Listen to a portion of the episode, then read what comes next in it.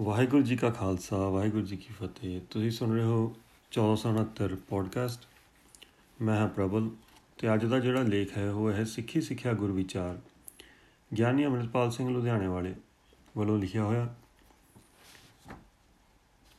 ਪੱਛਮੀ ਦੇਸ਼ ਦੇ ਪ੍ਰਸਿੱਧ ਸੰਗੀਤਕਾਰ ਟੌਮ ਵਿਜ਼ਨਰ ਕੋਲ ਜਦੋਂ ਕੋਈ ਸੰਗੀਤ ਸਿੱਖਣ ਆਉਂਦਾ, ਤਾਂ ਉਹ ਪਹਿਲਾਂ ਹੀ ਕਹਿ ਦਿੰਦਾ ਕਿ ਜੇ ਤੁਸੀਂ ਪਹਿਲਾਂ ਸੰਗੀਤ ਸਿੱਖਿਆ ਹੈ, ਤਾਂ ਵਾਪਸ ਚਲੇ ਜਾਓ। ਮੈਂ ਸਿੱਖੇ ਹੋਏ ਨੂੰ ਨਹੀਂ ਸਿਖਾ ਸਕਦਾ। ਜੇ ਜਿੱਦ ਕਰੋਗੇ ਤਾਂ ਦੁਗਣੀ ਫੀਸ ਲਵਾਂਗਾ। ਲੋਕ ਹੈਰਾਨ ਹੋ ਕੇ ਕਹਿੰਦੇ ਕਿ ਅਸੀਂ ਤਾਂ ਪਹਿਲਾਂ ਹੀ ਬਹੁਤ ਸਿੱਖੇ ਹੋਏ ਹਾਂ। ਸਾਡੇ ਤੋਂ ਤਾਂ ਘੱਟ ਫੀਸ ਲੈਣੀ ਚਾਹੀਦੀ ਹੈ। ਟੌਮ ਦਾ ਜਵਾਬ ਹੁੰਦਾ ਕਿ ਆਪ ਜੋ ਕੁਝ ਸਿੱਖ ਕੇ ਆਏ ਹੋ, ਪਹਿਲਾਂ ਉਸ ਨੂੰ ਭੁਲਾਣਾ ਪਵੇਗਾ। ਜੋ ਸੰਗੀਤ ਨਹੀਂ ਜਾਣਦਾ ਉਸ ਨੂੰ ਸਿਖਾਉਣਾ ਸੌਖਾ ਹੈ। ਪਰ ਜੋ ਸੰਗੀਤ ਪਹਿਲਾਂ ਹੀ ਜਾਣਦਾ ਹੈ ਉਸ ਦੇ ਪਿਛਲੇ ਸਿੱਖੇ ਹੋਏ ਸੰਗੀਤ ਨੂੰ ਭੁਲਾਉਣ ਦੀ ਮਿਹਨਤ ਵੀ ਮੈਨੂੰ ਕਰਨੀ ਪਵੇਗੀ। ਇਸੇ ਲਈ ਸਤਿਗੁਰੂ ਦੇ ਸਾਹਮਣੇ ਜਾ ਕੇ ਸਭ ਤੋਂ ਪਹਿਲਾਂ ਮੱਥਾ ਟੇਕਣ ਦੀ ਰਵਾਇਤ ਹੈ। ਕਦੀ-ਕਦੀ ਊਠ ਪਹਾੜ ਦੇ ਥੱਲੇ ਆਉਂਦਾ ਹੈ। ਊਠ ਆਪਣੇ ਆਪ ਨੂੰ ਇਸ ਧਰਤੀ ਤੇ ਸਭ ਤੋਂ ਵੱਡਾ ਸਮਝਦਾ ਹੈ। ਜਦੋਂ ਉਹ ਕਦੀ ਪਹਾੜ ਕੋਲ ਆਉਂਦਾ ਹੈ ਤਾਂ ਪਹਾੜ ਨੂੰ ਦੇਖ ਕੇ ਹੰਕਾਰ ਨੂੰ ਸੱਟ ਵੱਜਦੀ ਹੈ ਕਿ ਸਾਡੇ ਤੋਂ ਵੱਡਾ ਵੀ ਕੋਈ ਹੈ। ਜਦੋਂ ਸਤਿਗੁਰੂ ਦੇ ਸਾਹਮਣੇ ਜਾ ਕੇ ਕਿਸੇ ਮਨੁੱਖ ਨੂੰ ਗੋਡੇ ਟਿਕਣੇ ਪੈਂਦੇ ਹਨ ਤਾਂ ਉਸ ਦੇ ਹੰਕਾਰ ਨੂੰ ਵੀ ਸੱਟ ਵੱਜਦੀ ਹੈ ਕਿ ਸਾਡੇ ਨਾਲੋਂ ਵੱਡਾ ਵੀ ਕੋਈ ਗਿਆਨਵਾਨ ਹੈ। ਮੱਥਾ ਟੇਕਣ ਦਾ ਭਾਵ ਹੈ ਕਿ ਅਸੀਂ ਆਪਣੇ ਮੱਥੇ ਦੀ ਮੱਤ ਗੁਰੂ ਨੂੰ ਸੌਂਪ ਕੇ ਗੁਰੂ ਦੀ ਮੱਤ ਲੈਣ ਦੇ ਚਾਹਵਾਨ ਹਾਂ। ਸਾਡੇ ਮੱਥੇ ਦੀ ਮੱਤ ਕੀ ਹੈ? ਸਾਡੇ ਇਕੱਠੇ ਕੀਤੇ ਹੋਏ ਫੋਕਟ ਕਰਮਕਾਂਡ, ਵਹਿਮ ਭਰਮ, ਰੀਤੀ ਰਿਵਾਜ, ਥੋਥੀਆਂ ਮਾਨਤਾਵਾਂ, ਜਿਸ ਨੂੰ ਅਸੀਂ ਧਰਮ ਦਾ ਗਿਆਨ ਸਮਝੀ ਬੈਠੇ ਹਾਂ। ਜੇ ਮੱਥਾ ਟੇਕਣਾ ਰਸਮੀ ਹੋਵੇ ਤਾਂ ਮੱਥਾ ਟੇਕ ਕੇ ਗੁਰਬਾਣੀ ਦਾ ਪਾਠ, ਕੀਰਤਨ ਤੇ ਕਥਾ ਵੀ ਸਾਨੂੰ ਗਿਆਨ ਨਹੀਂ ਦੇ ਸਕਦੀ। ਇਹ ਸੰਭਵ ਹੈ ਕਿ ਗੁਰਮਤਿ ਨੂੰ ਸੁਣਨ ਤੋਂ ਬਾਅਦ ਵੀ ਗਿਆਨ ਨਾ ਆਵੇ। ਸਤਿਗੁਰੂ ਤੇਗ ਬਹਾਦਰ ਸਾਹਿਬ ਜੀ ਤਾਂ ਇਹੀ ਕਹਿ ਰਹੇ ਹਨ, ਗੁਰਮਤਿ ਸੁਣ ਕਛ ਗਿਆਨ ਨਾ ਉਪਜਿਓ, ਪਸ ਜਿਉ ਉਦਰ ਭਰੋ। ਇਸ ਦਾ ਮਤਲਬ ਕਿ ਗੁਰਮਤਿ ਤਾਂ ਸੁਣੀ ਸੀ, ਪਰ ਗਿਆਨ ਫਿਰ ਵੀ ਪੈਦਾ ਨਹੀਂ ਹੋਇਆ। ਸਾਡੀ ਮਤ ਵਿੱਚ ਪਹਿਲਾਂ ਹੀ ਬਹੁਤ ਮਨਮਤ ਭਰੀ ਪਈ ਹੈ। ਜਿਵੇਂ ਪਸ਼ੂ ਖਾਂ ਹੰਡਾ ਕੇ ਦੁਨੀਆ ਤੋਂ ਚਲਾ ਜਾਂਦਾ ਹੈ, ਇਸੇ ਤਰ੍ਹਾਂ ਅਸੀਂ ਵੀ ਖਾਂ ਹੰਡਾ ਕੇ ਦੁਨੀਆ ਤੋਂ ਚਲੇ ਜਾਵਾਂਗੇ। ਮਨੁੱਖ ਦੇ ਕੋਲ ਜਿੰਨਾ ਮਰਜ਼ੀ ਸੰਸਾਰ ਦਾ ਗਿਆਨ ਭਰਿਆ ਹੋਵੇ, ਪਰ ਗੁਰੂ ਦੀ ਸਿੱਖਿਆ ਤੋਂ ਬਿਨਾ ਉਹ ਅਣਜਾਣ ਹੀ ਹੈ। ਗੁਰ ਕੀ ਮਤ ਤੂੰ ਲੈ ਆਣੇ ਭਗਤ ਬਿਨਾ ਬਹੁਤ ਡੁੱਬੇ ਸਿਆਣੇ। ਜੇ ਗੁਰੂ ਦੀ ਸਿੱਖਿਆ ਨੂੰ ਸਿੱਖਣਾ ਹੈ, ਤਾਂ ਇੱਕ ਗੱਲ ਦਿਲ ਤੇ ਮੋٹے ਅੱਖਰਾਂ ਵਿੱਚ ਲਿਖਣੀ ਪਵੇਗੀ। ਉਹ ਗੱਲ ਇਹ ਹੈ ਕਿ ਜਿਸ ਨੇ ਵੀ ਗੁਰਬਾਣੀ ਤੇ ਵਿਸ਼ਵਾਸ ਕੀਤਾ ਹੈ, ਉਸੇ ਨੂੰ ਹੀ ਆਨੰਦ ਮਿਲਿਆ ਹੈ। ਜਿਸ ਨੇ ਵਿਸ਼ਵਾਸ ਨਹੀਂ ਕੀਤਾ ਉਸ ਨੂੰ ਕੋਈ ਖੇੜਾ ਨਹੀਂ ਮਿਲਿਆ। ਜਿਨ ਕੈ ਮਨ ਸਾਚਾ ਵਿਸ਼ਵਾਸ ਭੇਖ ਭੇਖ ਸੁਆਮੀ ਕੀ ਸੋਭਾ ਆਨੰਦ ਸਦਾ ਉਲਾਸ ਸਿੱਖ ਦਾ ਸਤਿਗੁਰੂ ਤੇ ਵਿਸ਼ਵਾਸ ਵੀ ਇੰਨਾ ਹੋਵੇ ਕਿ ਜੇ ਗੁਰੂ ਦੀ ਸਿੱਖਿਆ ਨੂੰ ਮੰਨ ਕੇ ਦੁੱਖਾਂ ਮੁਸੀਬਤਾਂ ਜਨਮਾਂ ਮਰਨਾ ਤੇ ਨਰਕਾਂ ਵਿੱਚ ਵੀ ਜਾਣਾ ਪਿਆ ਤਾਂ ਚਲਾ ਜਾਵਾਂਗਾ ਪਰ ਗੁਰੂ ਦੀ ਸਿੱਖਿਆ ਨੂੰ ਛੱਡ ਕੇ ਸਵਰਗ ਵਿੱਚ ਨਹੀਂ ਜਾਵਾਂਗਾ ਗੁਰੂ ਦੇ ਬਖਸ਼ੇ ਸਿਧਾਂਤ ਨੂੰ ਛੱਡ ਕੇ ਜੇ ਮੈਨੂੰ ਰਾਜ ਭਾਗ ਸਵਰਗ ਤੇ ਮੁਕਤੀ ਵੀ ਮਿਲ ਜਾਏ ਤਾਂ ਉਸ ਨੂੰ ਵੀ ਠੋਕਰ ਮਾਰ ਦਿਆਂਗਾ ਪਰ ਆਪਣੇ ਗੁਰੂ ਦੇ ਸਿਧਾਂਤ ਨੂੰ ਬਿਲਕੁਲ ਨਹੀਂ ਛੱਡਾਂਗਾ। ਗੁਰੂ ਦੀ ਸਿੱਖਿਆ ਨੂੰ ਪਿਆਰ ਕਰਨ ਵਾਲਿਆਂ ਦੇ ਸਰੀਰ ਦੇ ਟੁਕੜੇ ਤਾਂ ਹੋ ਗਏ। ਜੰਬੂਰਾ ਨਾਲ ਮਾਸ ਤਾਂ ਨਚਵਾ ਲਿਆ। ਬੰਦ-ਬੰਦ ਤਾਂ ਕੱਟੇ ਗਏ। ਚਰਖੜੀਆਂ ਤੇ ਚੜ ਕੇ ਰੂਹ ਦੇ ਤੁੰਬਿਆਂ ਦੀ ਤਰ੍ਹਾਂ ਤਾਂ ਖਿਲਰ ਗਏ। ਗੱਡੀਆਂ ਥੱਲੇ ਆ ਕੇ ਚੂਰਾ-ਚੂਰਾ ਤਾਂ ਹੋ ਗਏ, ਪਰ ਉਹਨਾਂ ਨੇ ਗੁਰੂ ਦੇ ਸਿਧਾਂਤ ਦਾ ਪੱਲਾ ਨਹੀਂ ਸੀ ਛੱਡਿਆ। ਹੁਣ ਇਸ ਤੋਂ ਅਗਲੀ ਗੱਲ। ਜੇ ਗੁਰੂ ਦੀ ਸਿੱਖਿਆ ਸਿੱਖਣੀ ਹੋਵੇ ਤਾਂ ਅੱਠ ਚੀਜ਼ਾਂ ਛੱਡਣੀਆਂ ਪੈਣਗੀਆਂ। ਅੱਠ ਚੀਜ਼ਾਂ ਛੱਡਣ ਤੇ ਹੀ ਨੌਵੀਂ ਗੱਲ ਗੁਰੂ ਦੀ ਸ਼ੁਰੂ ਹੋਵੇਗੀ। ਸਭ ਪਾਸੇ ਛੇ ਸ਼ਾਸਤਰਾਂ ਦੀ ਵਿਚਾਰ ਛਾਈ ਹੋਈ ਹੈ। ਇਹਨਾਂ ਸ਼ਾਸਤਰਾਂ ਨੇ ਲੁਕਾਈ ਨੂੰ ਪਾਪ ਪੁੰਨ ਦੇ ਚੱਕਰਾਂ ਵਿੱਚ ਪਾ ਦਿੱਤਾ ਹੈ। ਆਹ ਕੰਮ ਕਰੋਗੇ ਤਾਂ ਪੁੰਨ ਮਿਲੇਗਾ, ਉਹ ਕੰਮ ਕਰੋਗੇ ਤਾਂ ਪਾਪ ਮਿਲੇਗਾ। ਜਿਵੇਂ ਕਿਸੇ ਨੇ ਕਹਿ ਦਿੱਤਾ ਕਿ ਜੀਵ ਹੱਤਿਆ ਪਾਪ ਹੈ। ਮੰਨ ਲਓ ਕਿ ਮੇਰੀ ਮੱਝ ਨੂੰ ਕੀੜੇ ਪੈ ਗਏ ਹਨ। ਜੇ ਮੈਂ ਕੀੜੇ ਮਾਰਦਾ ਹਾਂ ਤਾਂ ਪਾਪ ਲੱਗਦਾ ਹੈ। ਜੇ ਨਹੀਂ ਮਾਰਦਾ ਤਾਂ ਮੱਝ ਮਰੇਗੀ, ਤਾਂ ਵੀ ਪਾਪ ਲੱਗ ਜਾਏਗਾ। ਮੇਰੇ ਘਰ ਵਿੱਚ ਕਾਕਰੋਚ, ਚੂਹੇ ਜਾਂ ਮੱਛਰ ਆ ਗਏ ਨੇ। ਜੇ ਮੈਂ ਉਹਨਾਂ ਨੂੰ ਮਾਰਦਾ ਹਾਂ ਤਾਂ ਪਾਪ ਲੱਗਦਾ ਹੈ। ਜੇ ਨਹੀਂ ਮਾਰਦਾ ਤਾਂ ਮੇਰੇ ਬੱਚੇ ਬਿਮਾਰ ਹੋ ਕੇ ਮਰਨਗੇ, ਤਾਂ ਵੀ ਪਾਪ ਲੱਗੇਗਾ। ਹੁਣ ਮੈਂ ਕੀ ਕਰਾਂ? ਮੇਰੀ ਫਸਲ ਨੂੰ ਕੀੜੇ ਪੈ ਗਏ ਨੇ। ਜੇ ਮੈਂ ਕੀਟਨਾਸ਼ਕ ਦਵਾਈਆਂ ਦਾ ਛਿੜਕਾ ਕਰਦਾ ਹਾਂ ਤਾਂ ਕੀੜੇ ਮਰ ਜਾਣਗੇ ਤੇ ਮੈਨੂੰ ਪਾਪ ਲੱਗੇਗਾ। ਜੇ ਮੈਂ ਨਹੀਂ ਮਾਰਦਾ ਤਾਂ ਫਸਲ ਮਰ ਜਾਏਗੀ, ਤਾਂ ਵੀ ਪਾਪ ਲੱਗੇਗਾ। ਲੋਕ ਭੁੱਖੇ ਮਰਨਗੇ, ਤਾਂ ਵੀ ਪਾਪ ਲੱਗੇਗਾ। ਹੁਣ ਮੈਂ ਕੀ ਕਰਾਂ? ਬਸ, ਇਸ ਪਾਪ ਪੁੰਨ ਦੇ ਚੱਕਰ ਵਿੱਚ ਲੋਕ ਬੁਰੀ ਤਰ੍ਹਾਂ ਉਲਝ ਗਏ।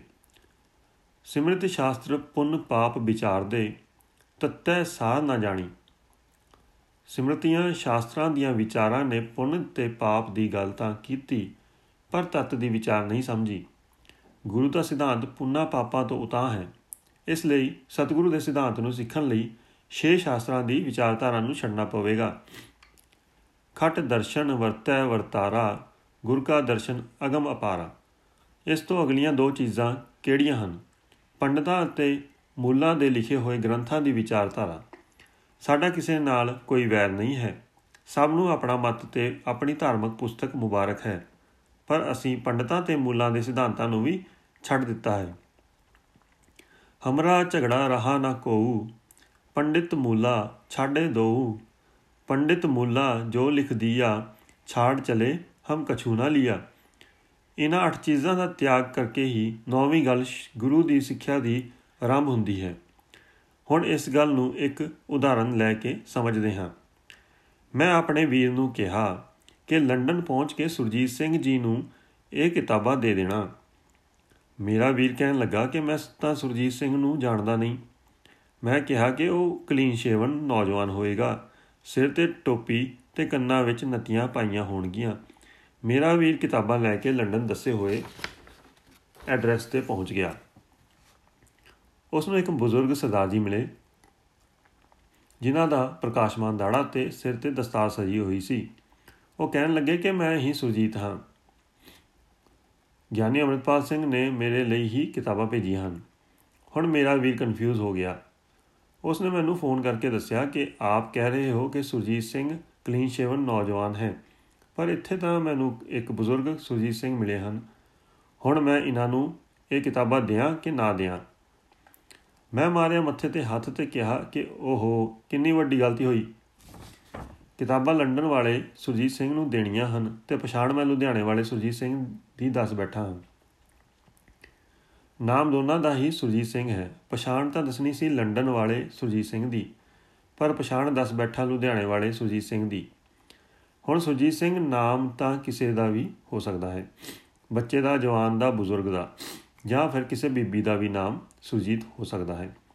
ਸੁਰਜੀਤ ਨਾਮ ਤਾਂ ਹਜ਼ਾਰਾਂ ਲੋਕਾਂ ਦੇ ਹੋ ਸਕਦੇ ਹਨ ਪਰ ਅਸਲੀ ਗੱਲ ਤਾਂ ਪਛਾਣ ਦੀ ਹੈ ਕਿ ਕਿਸ ਸੁਰਜੀਤ ਦੀ ਗੱਲ ਹੋ ਰਹੀ ਹੈ। ਸ੍ਰੀ ਗੁਰੂ ਗ੍ਰੰਥ ਸਾਹਿਬ ਜੀ ਦੀ ਬਾਣੀ ਦੀ ਵਿਆਖਿਆ ਵੀ ਇਸੇ ਢੰਗ ਨਾਲ ਕੀਤੀ ਗਈ ਹੈ। ਇਸੇ ਲਈ ਅਸੀਂ ਗੁਰਬਾਣੀ ਪੜ੍ਹ ਸੁਣ ਕੇ ਵੀ ਗਿਆਨਵਾਨ ਨਾ ਹੋ ਸਕੇ।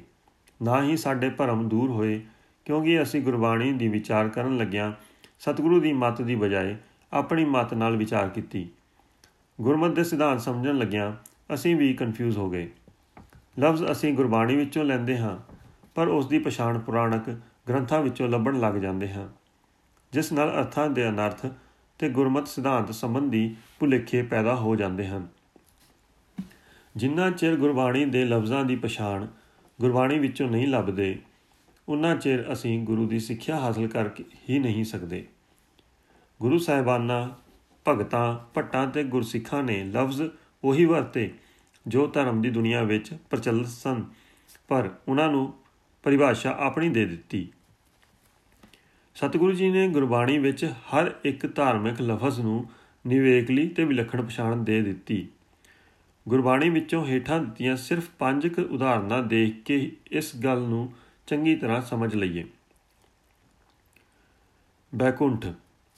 ਜਿਵੇਂ ਅਸੀਂ ਲਫ਼ਜ਼ ਬੈਕੁੰਠ ਗੁਰਬਾਣੀ ਵਿੱਚੋਂ ਲਿਆ, ਪਰ ਪਛਾਣ ਅਸੀਂ ਪੁਰਾਣਕ ਗ੍ਰੰਥਾਂ ਵਾਲੀ ਦੇਣ ਲੱਗ ਗਏ ਕਿ ਬੈਕੁੰਠ ਕਿਸੇ ਅਸਮਾਨ ਵਿੱਚ ਸਜਿਆ ਹੋਇਆ ਕੋਈ ਪ੍ਰਭੂ ਦਾ ਦਰਬਾਰ ਹੈ।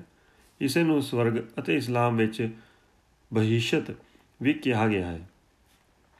ਬੈਕੁੰਠ ਲਫ਼ਜ਼ ਦੀ ਪਹਿਚਾਨ ਗੁਰਬਾਣੀ ਵਿੱਚੋਂ ਲੱਭਣੀ ਸੀ। ਗੁਰਬਾਣੀ ਮੁਤਾਬਕ ਤਾਂ ਜਿੱਥੇ ਸਾਧ ਸੰਗਤ ਸਜੀ ਹੋਈ ਹੈ, ਰੱਬੀ ਸਿਫਤ ਸਲਾਹ ਦੀ ਕੀਰਤੀ ਦਾ ਪ੍ਰਵਾਹ ਚੱਲ ਰਿਹਾ ਹੈ, ਉੱਥੇ ਹੀ ਬੈਕੁੰਠ ਹੈ। ਪੌਰਾਣਿਕ ਗ੍ਰੰਥਾਂ ਵਾਲੇ ਸਵਰਗ ਬੈਕੁੰਠ ਤੇ ਬਹਿਸ਼ਤ ਨਾਲੋਂ ਗੁਰਮਤ ਦੇ ਅਰਥ ਨਿਵੇਕਲੇ ਹਨ। ਬੈਕੁੰਠ ਨਗਰ ਜਹਾਂ ਸੰਤ ਵਾਸਾ ਕਹੋ ਕਬੀਰ ਇਹ ਕਹੀਏ ਕਾਹੇ ਸਾਧ ਸੰਗਤ ਬੈਕੁੰਠੇ ਆਹ ਤਹਾਂ ਬੈਕੁੰਠ ਜਹ ਕੀਰਤਨ ਤੇਰਾ ਤੂੰ ਆਪੇ ਸ਼ਰਦਾ ਲਾਈਐ ਪਿਸਤ ਨਜੀਕ ਰਾਖ ਰਹਿਮਾਨਾ ਸੱਚਖੰਡ ਇਸੇ ਤਰ੍ਹਾਂ ਹੀ ਸੱਚਖੰਡ ਵੀ ਰੱਬ ਦਾ ਇੱਕ ਵੱਖਰਾ ਦਰਬਾਰ ਕਲਪ ਲਿਆ ਗਿਆ ਗੁਰਬਾਣੀ ਨੇ ਸੱਚਖੰਡ ਨੂੰ ਜੀਵਨ ਦੀ ਉਹ ਪੰਜਵੀਂ ਅਵਸਥਾ ਮੰਨਿਆ ਹੈ, ਜੋ ਧਰਮਖੰਡ, ਗਿਆਨਖੰਡ, ਸ਼ਰਮਖੰਡ ਤੇ ਕਰਮਖੰਡ ਵਿੱਚੋਂ ਗੁਜ਼ਰ ਕੇ ਸਾਨੂੰ ਸੱਚ ਨਾਲ ਜੋੜਦੀ ਹੈ। ਕੋਈ ਵੱਖਰਾ ਦਰਬਾਰ ਸੱਚਖੰਡ ਨਹੀਂ ਹੈ। ਜਿਸ ਅਵਸਥਾ ਵਿੱਚ ਮਨੁੱਖ ਦੇ ਅੰਦਰ ਇੱਕ ਕਾਲਪੁਰਖ ਆਪ ਹੀ ਵਸਦਾ ਦਿਸ ਪੈਂਦਾ ਹੈ, ਉਹੀ ਸੱਚਖੰਡ ਹੈ। ਸੱਚਖੰਡ ਵਸੈ ਨਿਰੰਕਾਰ। ਨਰਕ। ਕਈ ਮਤਾਂ ਨੇ ਆਸਮਾਨ ਵਿੱਚ ਕੋਈ ਵੱਖਰੀ ਜਗ੍ਹਾ ਕਲਪੀ ਹੋਈ ਹੈ, ਜਿੱਥੇ ਪਾਪੀ ਮਨੁੱਖਾਂ ਨੂੰ ਤਸੀਹੇ ਦਿੱਤੇ ਜਾਂਦੇ ਹਨ। ਗੁਰਬਾਣੀ ਅਨੁਸਾਰ ਰੱਬ ਦੇ ਨਾਮ ਤੋਂ ਬਿਨਾ ਜਿਉਣਾ ਹੀ ਨਰਕ ਭੋਗਣਾ ਹੈ। ਇਹ ਹੈ ਨਰਕ ਦੀ ਪਛਾਣ। ਹਰ ਬਿਨ ਜੋ ਰਹਿਣਾ, ਨਰਕ ਸੋ ਸਹਿਣਾ, ਚਰਨ ਕਮਲ ਮਨ ਬੇਧਿਆ। ਭੂਤ ਪ੍ਰੇਤ। ਕਈ ਮਤਾਂ ਨੇ ਭੂਤਾਂ ਪ੍ਰੇਤਾਂ ਦੀ ਹੋਂਦ ਨੂੰ ਸਵੀਕਾਰਿਆ ਹੈ। ਗੁਰਬਾਣੀ ਵਿੱਚ ਭੂਤ ਲਫ਼ਜ਼ ਅਨੇਕ ਅਰਥਾਂ ਵਿੱਚ ਆਇਆ ਹੈ। ਜਦੋਂ ਅਸੀਂ ਗੁਰਬਾਣੀ ਵਿੱਚ ਆਏ ਲਫ਼ਜ਼ ਭੂਤ ਪ੍ਰੇਤ ਆਦਿਕ ਪੜ੍ਹਦੇ ਹਾਂ, ਤਾਂ ਵਿਆਖਿਆ ਬਾਹਰਲੇ ਗ੍ਰੰਥਾਂ ਵਿੱਚੋਂ ਲੈ ਲੈਂਦੇ ਹਾਂ। ਗੁਰਬਾਣੀ ਅਨੁਸਾਰ ਭੂਤ ਪ੍ਰੇਤ, ਜਿੰਨ ਬੇਤਾਲ, ਉਹ ਮਨੁੱਖ ਹੈ, ਜੋ ਰੱਬ ਦੇ ਨਾਮ ਨਾਲੋਂ ਟੁੱਟਿਆ ਹੋਇਆ ਹੈ। ਜਿਨ੍ਹਾਂ ਘਰਾਂ ਵਿੱਚ ਗੁਰੂ ਦਾ ਗਿਆਨ ਨਹੀਂ, ਰੱਬ ਦੀ ਯਾਦ ਨਹੀਂ ਹੈ। ਉਹ ਘਰ ਸ਼ਮਸ਼ਾਨ ਵਰਗੇ ਹਨ ਤੇ ਉਹਨਾਂ ਵਿੱਚ ਵਸਣ ਵਾਲੇ ਜਿਉਂਦੇ ਜਾਗਦੇ ਲੋਕ ਭੂਤ ਹੀ ਹਨ। ਕਬੀਰ, ਜਾ ਘਰ ਸਾਧਨਾ ਸੇਵੀਐ ਹਰ ਕੀ ਸੇਵਾ ਨਾਹੀ। ਤੇ ਕਰ ਮਰ ਹਟ ਸਾਰਖੇ ਭੂਤ ਬਸੈ ਤਿਨ ਮਾਹੀ। ਹਰ ਕੇ ਨਾਮ ਹੀਨ ਬੇਤਾਲ।